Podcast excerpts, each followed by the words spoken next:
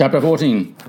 In spite of the good reports and in spite of the good rating that our television show received, at the end of half a year of experimenting in the medium, I began to feel more and more strongly that we were missing one vital ingredient personal contact.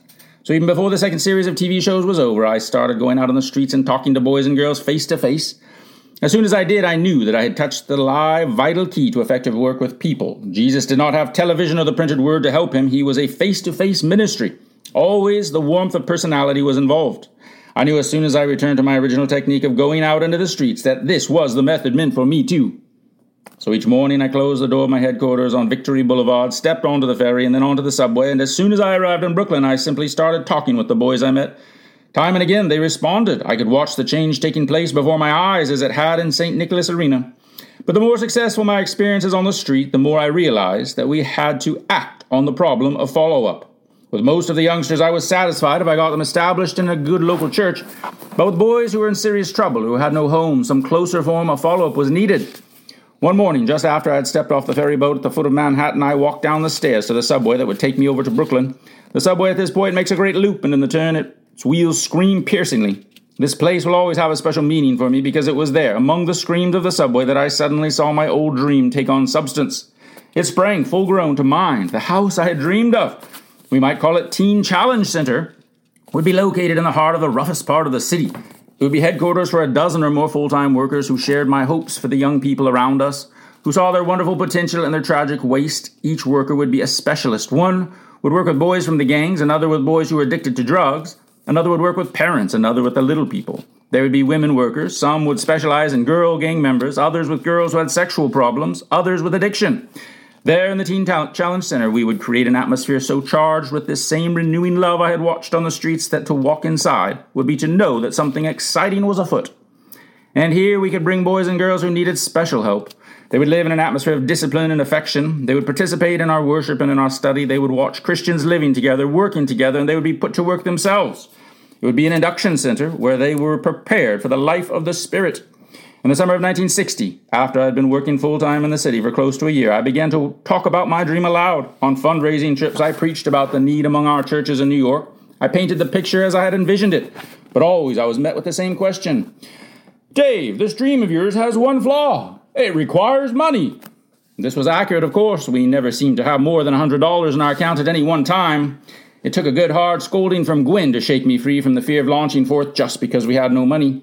Gwen came to New York just as soon as the school year was over in Pittsburgh. I found a little apartment near the office in Staten Island. It's not exactly the Conrad Hilton, I said to Gwen on the long distance line, but at least we'll be together. Get packed, I'm coming to get you. Darling, said Gwen, I don't care if we live in the street, just as long as we live there together. So Gwen came east. We crowded all our furniture into four rooms again, but we were extremely happy. Gwen followed very closely all the moves of the new ministry. She was particularly interested in my dream of a working family with a center of its own. David, she said one night, uh, just after I had complained again about lack of funds, you ought to be ashamed. You're going at this backwards. You're trying to raise money first and then buy your home. If you're doing this in faith, you should commit yourself to your center first, David then raise your money for it. At first, it sounded just like a woman's thinking, but the more I dwelled on the thought, the more it reminded me of biblical stories. Wasn't it always true that man had to act first, often with what seemed a foolish gesture, before God performed his mighty miracles?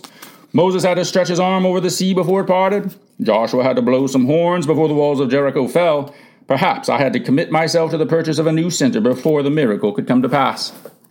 I got together with my central committee, which was really just a fancy name for the group of six ministers and three laymen, all men of wonderful spiritual vision, who were interested enough in young people to give time to our organization. I told them of the growing need for a home where gang members and narcotic addicts could associate with Christian workers. I told them about Gwen's feeling that we ought to commit ourselves to a place first, then worry about paying for it later. The committee was willing to go along with the idea. We can think of it as an open experiment in faith, suggested Arthur Graves, one of the ministers on our board. This is the sequence of events that immediately followed our decision. On December 15, 1960, at 2 o'clock in the morning, while I was deep in prayer, I received the sudden clear impression that there was a particular street in Brooklyn we were supposed to investigate. We knew that our home should be close to the heart of the troubled Bedford Stuyvesant area, so we had been making our first tentative inquiries along Fulton Street. But now came the name Clinton Avenue. Quickly, I got out a map and located the street. There it was, just a black line on a piece of paper, but I drew a line around it as if it was already settled that this would be the future address of the Teen Challenge Center. The next day, I called several of the members of the committee and we agreed to meet on Clinton Avenue to see what kind of houses, if any, might be available.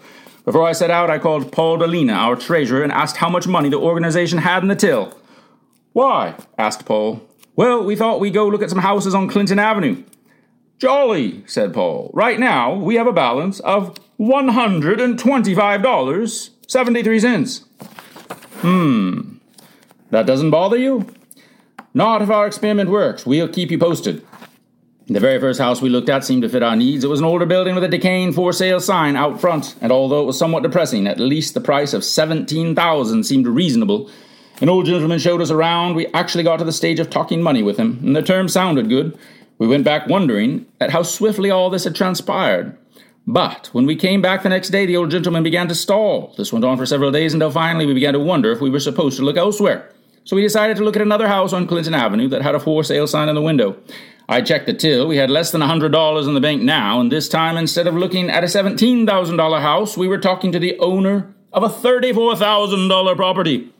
His was a nursing home. In many ways, it was ideal for the center. It was completely furnished with beds, offices, accommodations for staff.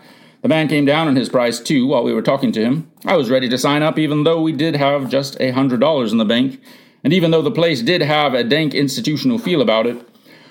Before we make any decisions, said Dick Simmons, a young Presbyterian minister who was on our board, I have the key to a house across the street. I think we ought to look at it.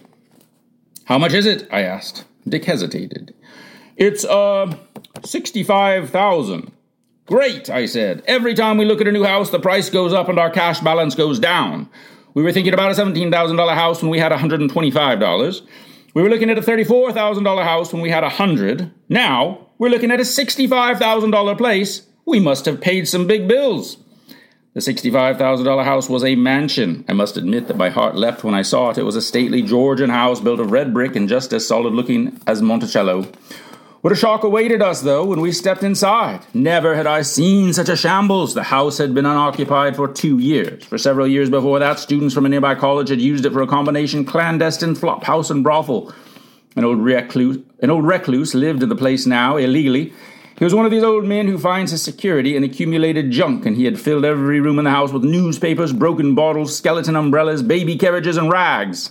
Each morning he set out with an AMP cart, collecting trash from the neighbor's garbage, which he would tote back into the house and stash away. Technically, he was a caretaker, I guess, but the owners had long ago ceased to expect anything of him. Most of the water pipes were broken, plaster fell from the ceilings and walls, banisters lolled on their sides, and doors were ripped from their hinges. But through it all, you could quickly sense that this had once been a truly regal home. There was a private elevator going up to the second floor. There was a whole attic of servants' quarters. The basement was dry and sound, as were the walls. We walked through the sad debris, silent until all of a sudden, in a loud and clear voice, almost as if we were preaching, Harold Bredesen, our Dutch Reformed pastor from Mount Vernon, said, This is the place! This is the place God wants for us! There was something so commanding about his voice that it had the quality of prophecy. The note of urgency and sureness in his voice lived with me throughout the next days and had a lot to do, I think, with the quality of the experiments we proceeded to make. When Dick Simmons talked with the owners as he returned the keys, he told them frankly that a price of 65000 might be appropriate for the house in perfect condition. But had they seen it lately? The owners came down on their price. Dick talked some more. The owners came down again before he got them to the point where they rather vehemently said, That's our rock bottom dollar. Dick had brought the asking price down to 42000 So, I asked Dick, so it's a great bargain. We still have $100 in the bank. Actually, I think it wasn't too anxious. I wasn't too anxious to buy the property at 416 Clinton Avenue. There was so much work to do on the building that weeks of labor would be required just to make the place usable. I was so anxious to move ahead with the creative work of the center not to spend time repairing an old building. On the other hand, if we were intended to move into this house, who was I to object? Before I took another step, I wanted to make certain that we were in God's will. So that night, during my prayer time, I placed the question before the Lord You've helped me know your will in the past, Lord, by giving me a sign. I thought back over the time we asked God's help in deciding whether to take the pastorate in Philipsburg and whether to sell the television set. I'd like to ask permission to put one more fleece before you, Lord. The next day, I went down to Glad Tidings and had a long talk with Mrs. Mar- Mary Brown, co pastor with Stanley Berg of the fine old church. I took up with her again our needs, our reason for wanting a center, and I described to her the building we had found. David, said Mrs. Brown, this has every feel of being right. If you were to buy the building, when would you need the binder? Within one week. Would you like to come down to church Sunday afternoon and make an appeal? I know this isn't a good time in the afternoon and just before Christmas, but you can come if you want to. It was a tremendous opportunity, and I was glad to say I would come, but still I asked God for a miracle. I wanted to know for sure that He was in our plans. I knew that the most glad tidings had ever raised for home missions at a single request was $2,000. We needed more than twice that amount. The 10% binder alone would come to 4,200. But Lord, I said that night in prayer, if you want us to have that building, you can let us know for sure by allowing us to raise that in a single afternoon. That was difficult enough, but I went on like Gideon to make things more difficult. And furthermore, Lord, let me raise that amount without mentioning how much we need. I paused. And furthermore, I said, let me raise it without even making an appeal. Let this be something the people do out of their own hearts. Well, after I'd put all those fleeces before the Lord, I felt rather foolish. It was clear that I didn't really want to go into the work filled building, but I'd made the prayer and I waited to see what would happen. Sunday afternoon arrived, the Sunday before Christmas, 1960. I preached a very simple sermon. Deliberately, I tried to make it just as coldly factual as I could. I stated our problem and our hope, and I told the stories of a few boys we'd already reached. At the end of the service, I said, Folks, I'm not going to make an emotional appeal. I want this to be of the Spirit if it's to be done at all. He knows how much we need. I'm going to leave now and go down into the basement. If it should occur to you that you want to give a certain amount to this work, I'd be glad to hear from you. And so, slipping out the back way, I went downstairs to the basement. I sat behind an old pulpit there and began to wait. I'll never forget the horror of those minutes as they slipped away. I broke out into a cold sweat, which surprised me. I had not known until that moment that I really wanted the 416 Clinton Avenue building. A minute passed, and there was no sound of steps on the stairs. Two minutes passed. Five. Ten whole minutes went by, and I had given up. I was really rather glad that it was all over. At least I knew that my fleece hadn't worked.